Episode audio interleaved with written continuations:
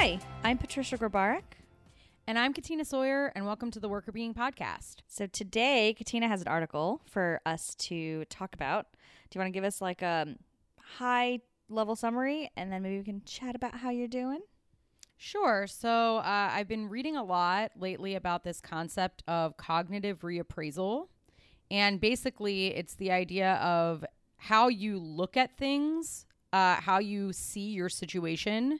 When something negative happens to you can change the way that you respond to it emotionally, and that can impact your well-being. So I'm going to talk about some techniques for uh, changing the way that you view negative situations, and uh, this mm. can have an impact. It's not an article that actually is from the workplace literature, but I think the implications for the workplace are the same as they would be in other life domains. So um, we're going to talk about what those strategies might look like.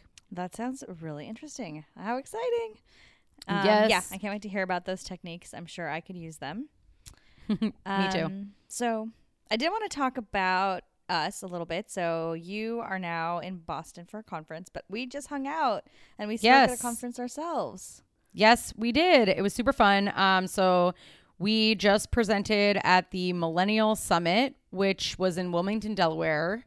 And basically, it was a conference that brought together a bunch of uh, mostly millennial audience to learn about uh, strategies for leadership and um, sort of making sure that you're uh, putting your best foot forward when it comes to uh, achieving business goals, and then also entrepreneurship for the second day. So I was on a panel uh, about diversity and inclusion in the workplace. Patricia was on a panel um, about finding your passion at work. And then you got to be on the closing plenary, which was super cool. And you were on the big screen, mm-hmm. and that was awesome. So, um, yes. yeah, I feel like we had a good, a good time. Yeah, it was very fancy. Um, I felt fancy up on the big stage. Yes. But it was really fun. Um, I've never been to Wilmington before, or de- I mean, I've driven through Delaware, but I've never like stopped in Delaware. So it was nice to add a state to my list of places that I, I know. Um, we also got to visit Katina's cousin, who yeah. works um, at one of the coffee shops called Brew Haha, and it was so cute. It was so cute.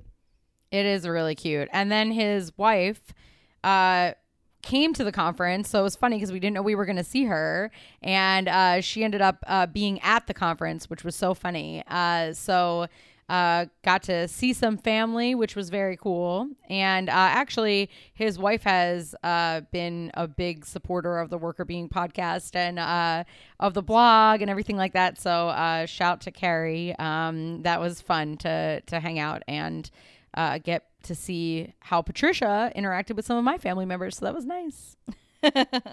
Yes, it was. It was really fun to meet them. Um, so that was cool.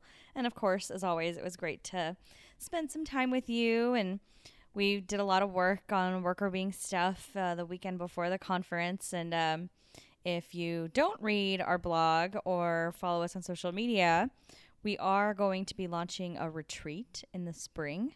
So we did a lot of planning for that and prepping, and we're getting everything ready. Um, so we haven't announced a date or anything yet, but it's coming soon. It's coming soon. So keep an eye out. And if you are interested in doing something like that, where obviously we focus on research-based workplace wellness um, techniques and to help you create the, the work environment that you want and help you manage stress. So keep an eye out, you know, sign up for our, our newsletter or follow us on social media. We'll definitely mention it here too, but that's probably a better way. The the newsletter is probably the best way to get more information if you're interested in going to a retreat. It's going to be pretty small and intimate, just about twenty people. So, um, yeah, first come might be helpful to get on the newsletter. Yeah. And uh, I think also something to shout out about a little bit is that uh, we initially you know, basically did our uh, feedback for where people would like to have it and what kind of content people would like to see and things like that through our email listserv, and the members of our hive uh, get exclusive content uh, every month from us that you can't find on the blog, but you also get uh, information, chance to give input Uh, early on uh, in the process of when we're planning things. So all of that input is then reflected in what we do. So if you're interested in giving us some feedback in the future on what we do, then you should take some time to sign up for our listserv, and you can uh, put your input in that way. Very true. Yes, but we're super excited about the retreat. You know, everything that we've talked about on this podcast means so much to us, and we really want to bring like a great experience of this type of research to people. And so we're excited. We're working really hard on it, and that was really fun to have some great dedicated time over the weekend to really focus in on this area. Um, so we... I don't know. I think that was, the conference was amazing and we had a lot of fun with that. But I think that was the most exciting part for me, was to sit down with you, Katina, and really like figure out what are these details and what are we going to do? And, you know, it's a new phase of Workr Beeing that we're just very proud of and really excited about. Yeah. I think both of us have been on retreats that we really, really liked and found beneficial. And so I think it's awesome when uh, you can take something that you've benefited from before and put your own spin on it, but also pay it forward. And I'm really looking forward to being able to uh, make that happen from that perspective, that, you know, we're able to take take what we've learned from other retreats and what we know from the science of wellness and put it together in a package where we can actually interact with you. Because uh, while we love doing the blog and the podcast, I think, you know, I don't know how you feel about it, Patricia, but, you know, we don't get to interact with all of you enough. And uh, I think it's really important for us to feel uh, connected to you and to hear more from you individually. And we feel like the retreats will really give us an opportunity to like grow that network and create those more solid connections with people who have been listening to the podcast or reading the blog, and um, really be able to, you know, see that impact in action that we hope to be able to have. So um, I'm looking forward to that. Oh, I totally agree. I think it'll be great to get to know people, um, to, you know, hear stories and insights and, you know, learn from, from all of you. And then I also think it'll be great for people to get to know each other at the retreat, because it's going to be so small. You can really get to meet other people that obviously are also interested in this area, um, and trying to make a healthy work environment. So you can find friends to be accountability partners and, um, build a community around this. And I think it'll be a really fun first step in that. And hopefully, um, Hopefully you all think so. And I think it'll also be really cool for people that are in the first one.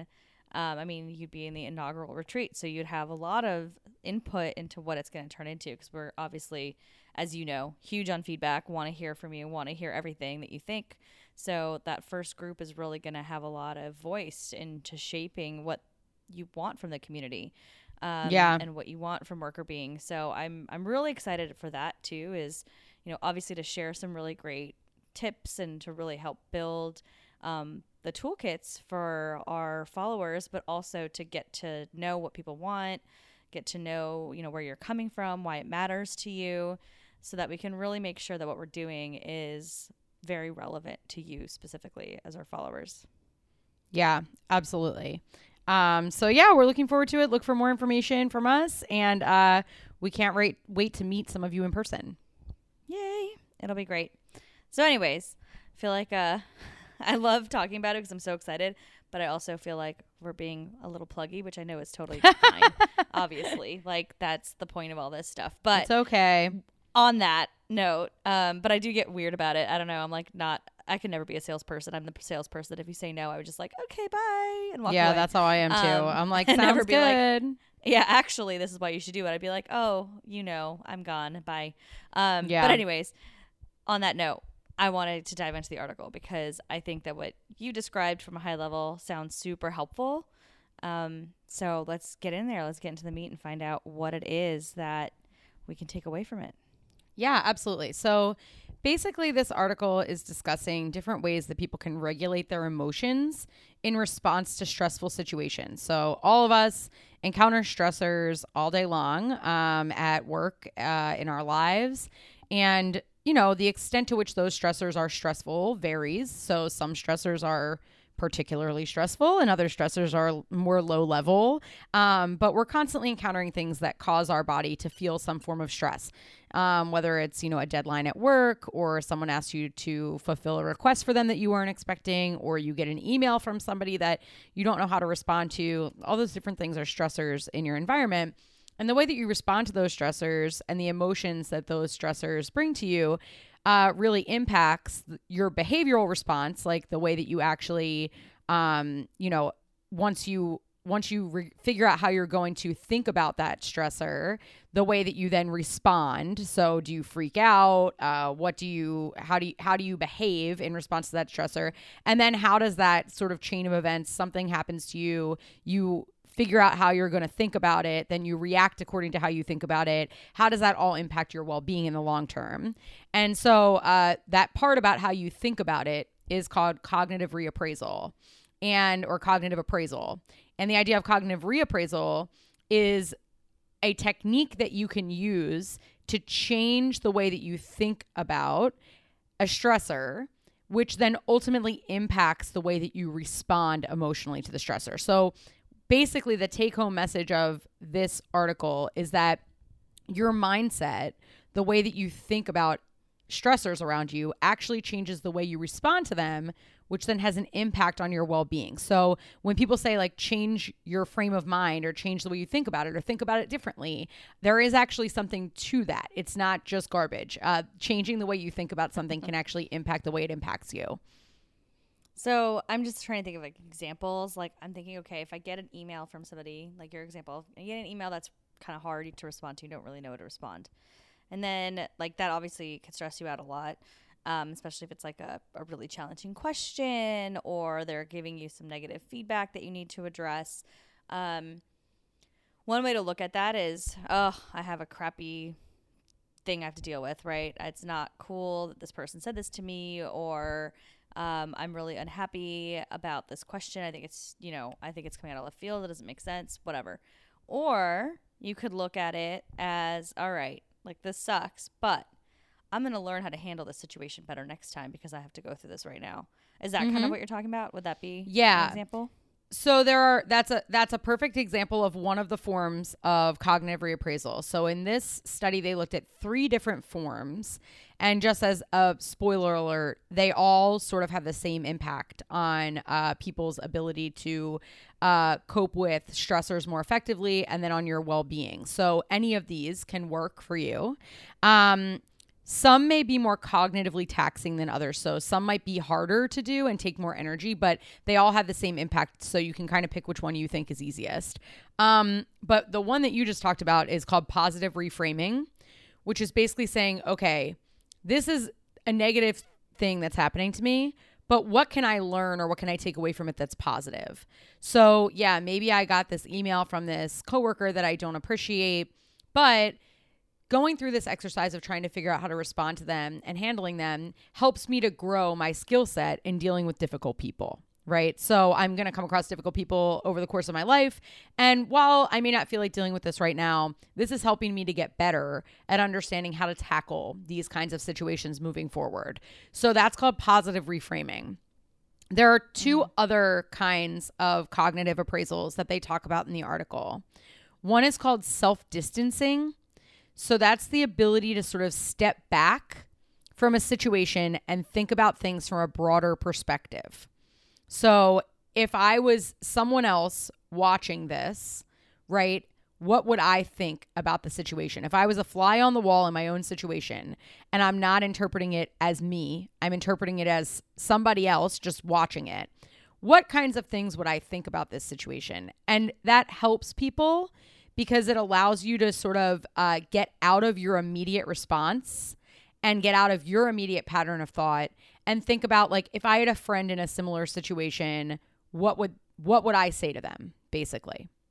Um, so it helps you to sort of separate from yourself in the scenario and slow down your responding to think about, okay, what do I think is actually the best course of ac- action from a more objective perspective? So with the email example, it could be something like, somebody, your coworker says something really negative and asks like a really rude question, then you take a s- step back and you're like, all right, well, what would I tell my friend to do in this situation? What is exactly actually happening here?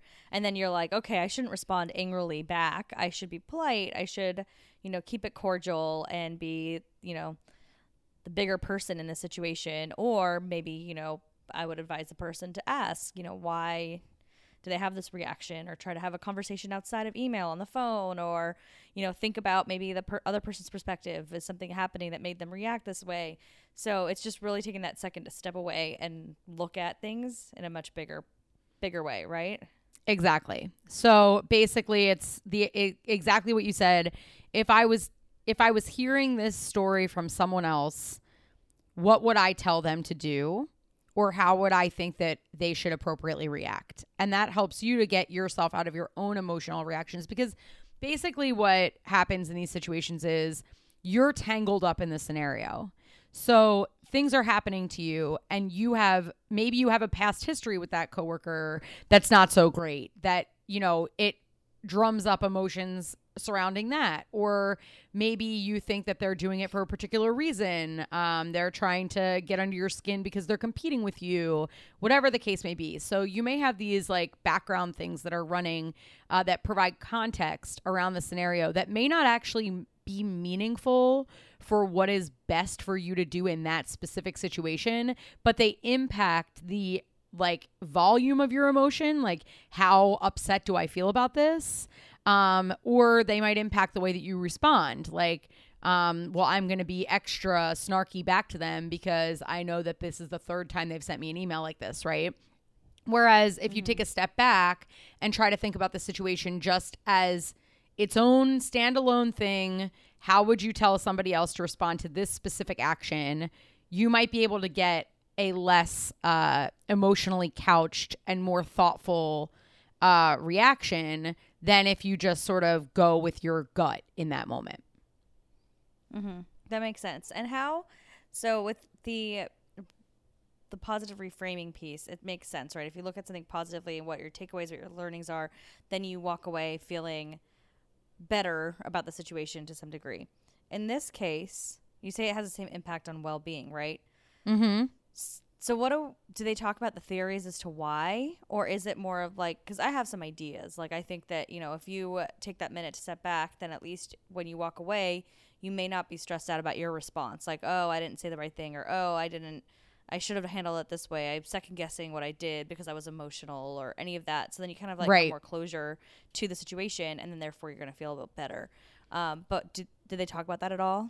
Yeah, it actually helps you to basically create some space between yourself and the situation, which mentally allows you to like disengage from it a little bit, which naturally calms down the stress response that you have to the situation. Mm-hmm. So instead of mm-hmm. getting all tangled up in the stress, it helps you to disengage from the stress and to think more clearly. And while the article doesn't get into this specific piece of it, I would imagine that when you can think more clearly, you make decisions that you feel better about because they're not so knee-jerk. And so you may have less, like, for example, like rumination about it afterwards because you've thought through your response a little bit more. So you're less likely to regret your response, or less li- likely to do the thing that a lot of people do, which is like, oh, I responded to that person and I said blah. And then like five minutes later, you're like, oh, you know what I should have said? I should have said this, right? Like it gives you some time to mentally separate so you're not so tangled up in the emotions. And then through that process, it allows you to provide a more thoughtful response, which I would imagine, although they didn't measure it in this study, gives you some more peace of mind down the line because your thought, your response wasn't just so um, quick and uh, potentially careless. Mm-hmm.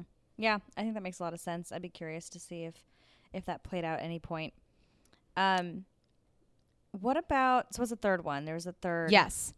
Yes. So the third one is called temporal distancing. And that idea is that you basically look at a stressful event from the perspective of a future version of yourself. So, hey, right now I'm really stressed about this email, but ten years down the road, how much is this email going to matter to me? Or ten years down the road, how am I going to view this day in my life? Like, putting things in perspective in terms of like the broad scope of stressful things that can happen to you in life, and also thinking about how can you um, how can you think about whether or not this even matters to get upset about in the bigger picture uh, can help you, again, to get more separated from the emotional distress that you're uh, how, that you're experiencing. And it also gives the same effect of um, sort of stepping back and thinking about the bigger picture. How should I respond to this in a less emotionally entangled way now that I have it in the perspective of, in the grand scheme of things, over the next ten years of my life, this email is probably fairly minuscule in terms of the amount of stress that it's going to cause me to experience. So wh- why should I waste a day worrying about it? Right. Like mm-hmm. it gives you some of that perspective. So that's called temporal distancing. Okay.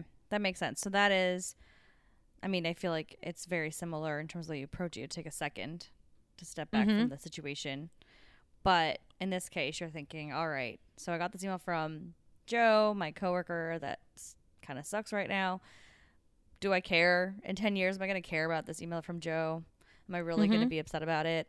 Um, you can try, like, I was thinking about this as you were talking, like I was in a work environment that was not positive, um, several years ago. And, you know, at the time I felt like I was super stressed out all the time because like anything that my boss at the time would say or any of the people around would talk about, these, they were just very petty, lots of politics. Um, and I would just get so worked up about some of this stuff. But then at one point I actually had a friend of mine who was hired in. Um, she started like a little bit after me and we bonded very quickly over the environment we were in. And she was like, who cares what so-and-so says? Who cares what, um, you know, that person did? Like, think like, she's like, what does it really matter to your life down the road? Like, how is this actually going to impact you? And then I was like, that's valid. And then anytime I get like a really snarky email from someone, I just be like, oh, well, whatever. When I'm out of this job, you know, Joe over there is still going to be snarky Joe, but it's not going to impact me. And what does that actually matter in the long run, right? Um, what is that specific behavior going to do in terms of my full, like the fulfillment of my life? Like, obviously there's different situations where people might be bullying you or who knows what, like other things that could impact your career trajectory or something like that. So there's huge, much, much larger stressors, but to your point, there are some stressors that are small that are unnecessary to be mm-hmm. dwelling on. And I think that's where this removal comes into play, right? If you remove yourself tem- temporally, if you like think about a future time and you realize that some of these things are going to like impact your future career, well, then that's something else you have to address. But if you yeah. take that moment and you're like, Joe said something snarky, in ten years, am I ever going to think about Joe's snarky comment? Well, probably not. Can can we just also say that the last time you talked about this job and how it was emotionally distressing and a coworker, you also used the name Joe? And now I feel like weird. I feel like you just have this like Joe, like you're Joe, Joe you're like there's something about this. I don't know if there's a real Joe or like you just no. really have a lot of negativity against Joes everywhere. But I, as you were talking about it, I was like, wow, you're, here comes Joe again. Ironically, the people that I'm talking about were not men either. So that's um, funny. I don't. I don't know why Joe keeps coming into my mind. Um, I just thought I'd flag that up in case anyone's been keeping track of your examples of a negative coworker. There is no real Joe, just so everyone there knows. There is no real Joe. Because there's a I, lot I of hate changed, towards Joe. I changed the gender of Joe to protect and the not innocent. Yes. But not to protect the Joes. Yeah. Sorry, Joes. Yeah, all the but, innocent Joes getting a bad name. I know. Um, the innocent Joes are suffering. But I did want to pause for a second because I am like kind of tired from everything. And I don't, did we ever mention the name of this article? Actually, yeah, no, we did. We did not. So, okay, um, okay. I was like, wait a second. What year was this in? And I, as I was no, thinking about that, I was like, wait, we never talked about it. Here it is. It's called Comparing the Effects of Three Online Cognitive Reappraisal Trainings on Wellbeing. And it's by Rachel Ranny, Emma Bruhlman Senecal, and Oslam Aduk. And it was in the Journal of Happiness Studies in two thousand seventeen. Perfect. Okay.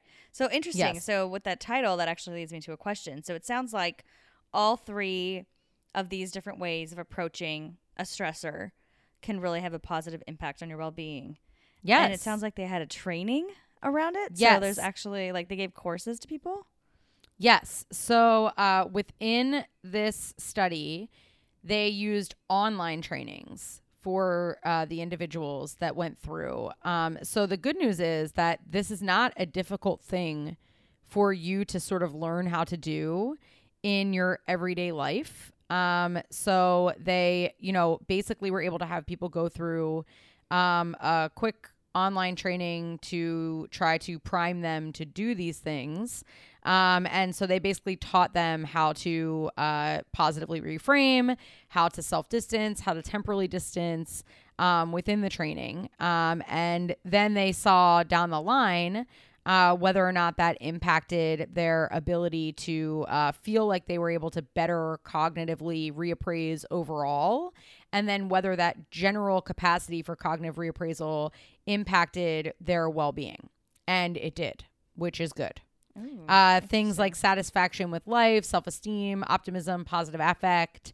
Um, so basically the idea is that this is uh, pretty uh, easy to influence if you train yourself uh, by just trying to do this. So come up with, you know, three stressful situations that you uh, have encountered uh, in the past, and then spend a few minutes trying to think about how to see the silver lining in the situation. Think about, you know, if you were a fly on the wall or you were a friend of yourself and you wanted to give advice about the situation, what you would say, and then spend some time thinking about how important is this in the grand scheme of your life? Um, you know, will you think about this, uh, you know, twenty years from now?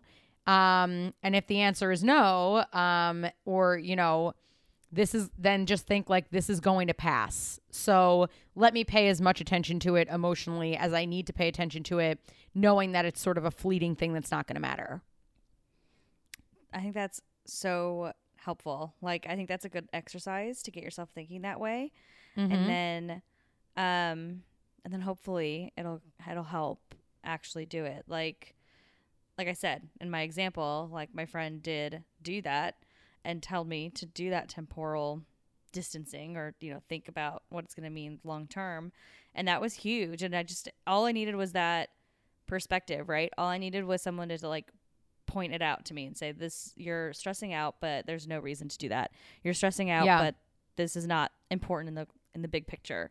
And she's like, definitely one of those people that just like really does a great job of looking at the big picture. So it came naturally to her, but just having it pointed out to me made a big difference. And the rest of my time there, I would think about that. I would, mm-hmm. if I encountered something that was really like a negative behavior from a coworker, from those Joes out there, all the Joes, then terrible. I would remember and be like, okay, well, Joe is just terrible, but Joe doesn't matter in the grand scheme of this life of mine.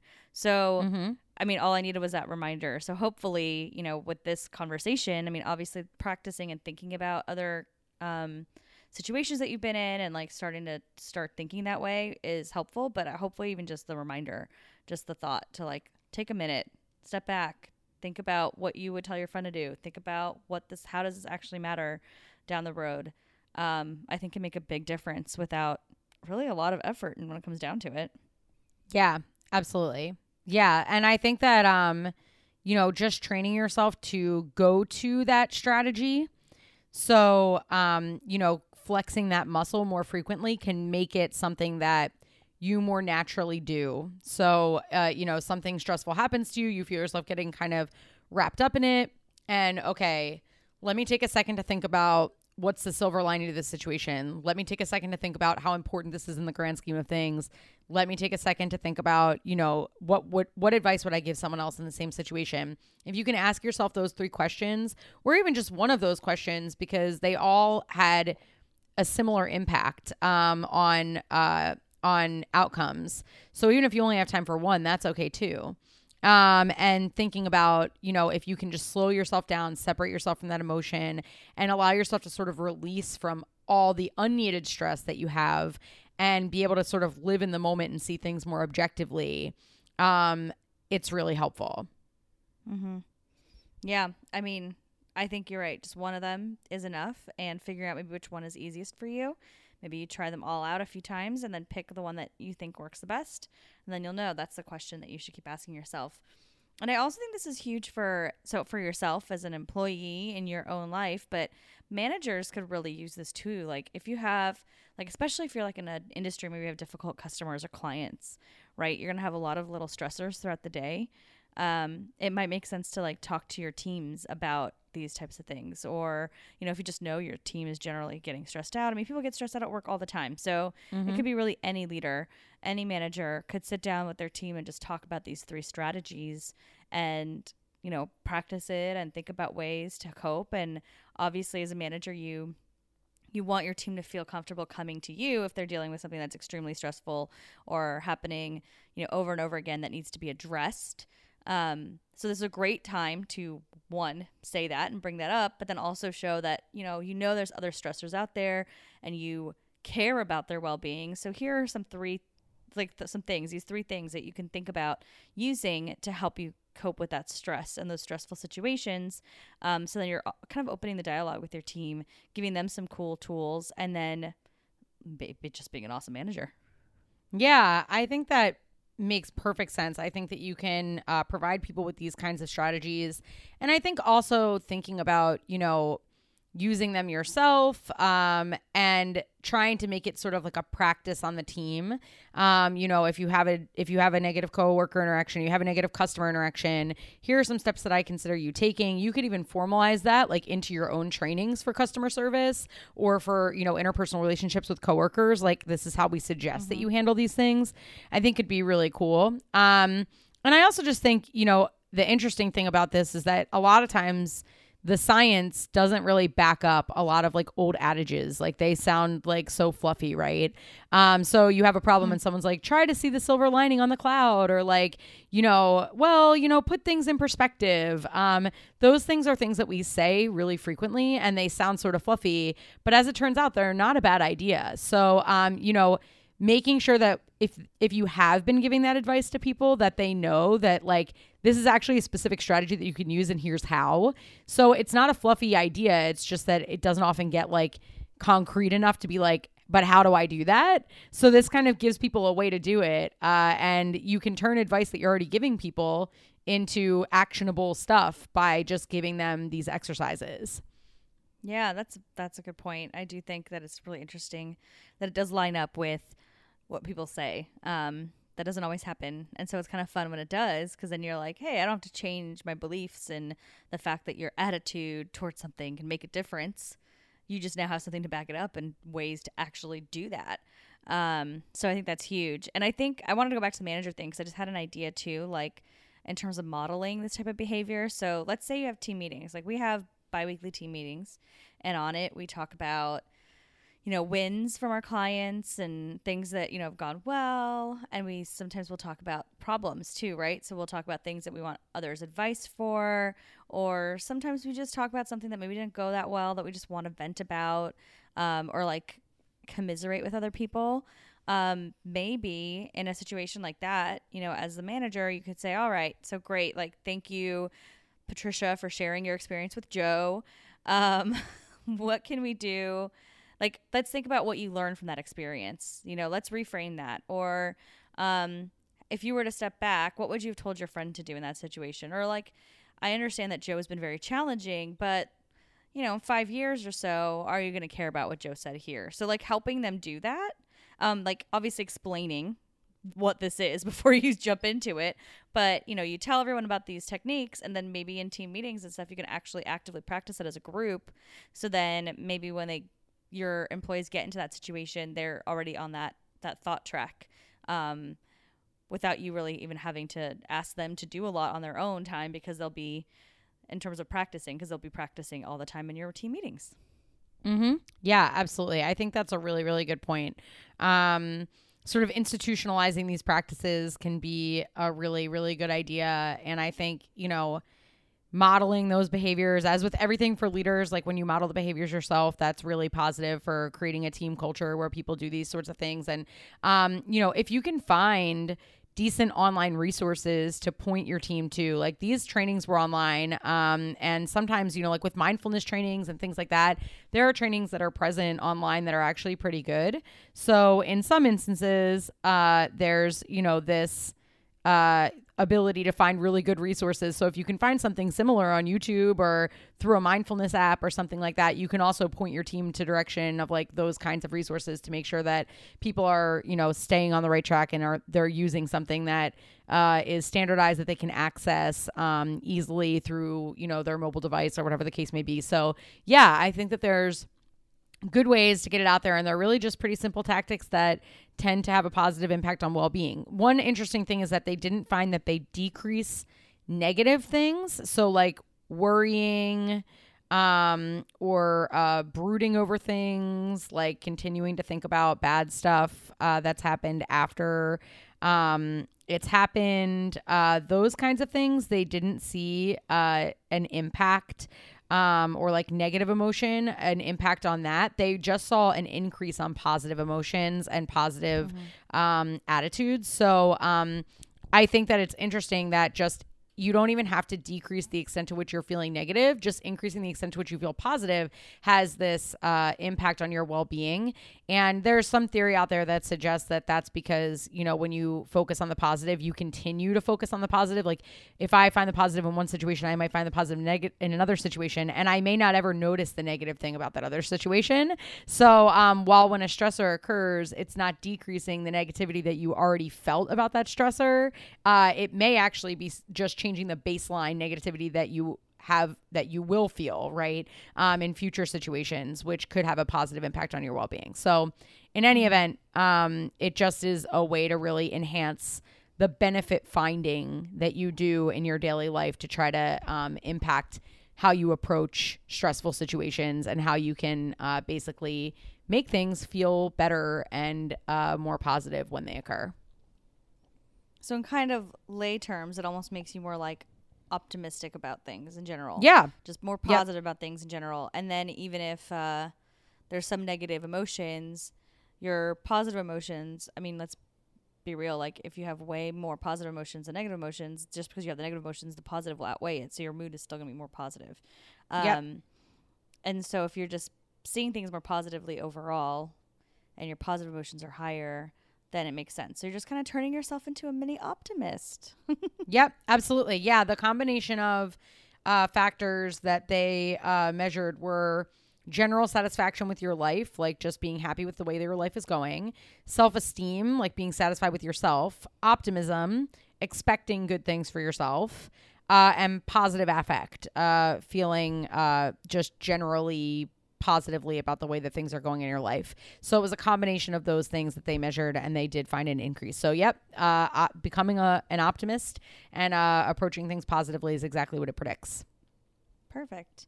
Well, great. Well, hopefully people will find this super helpful. I mean, I think it's just a good reminder for myself too, um, to think to do this, because like I said, in my previous life, I, I did this all the time.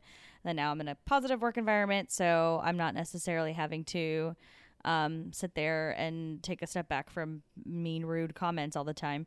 Um, but it does happen from time to time, of course. You know, you deal with people. There's always going to be some issues here and there.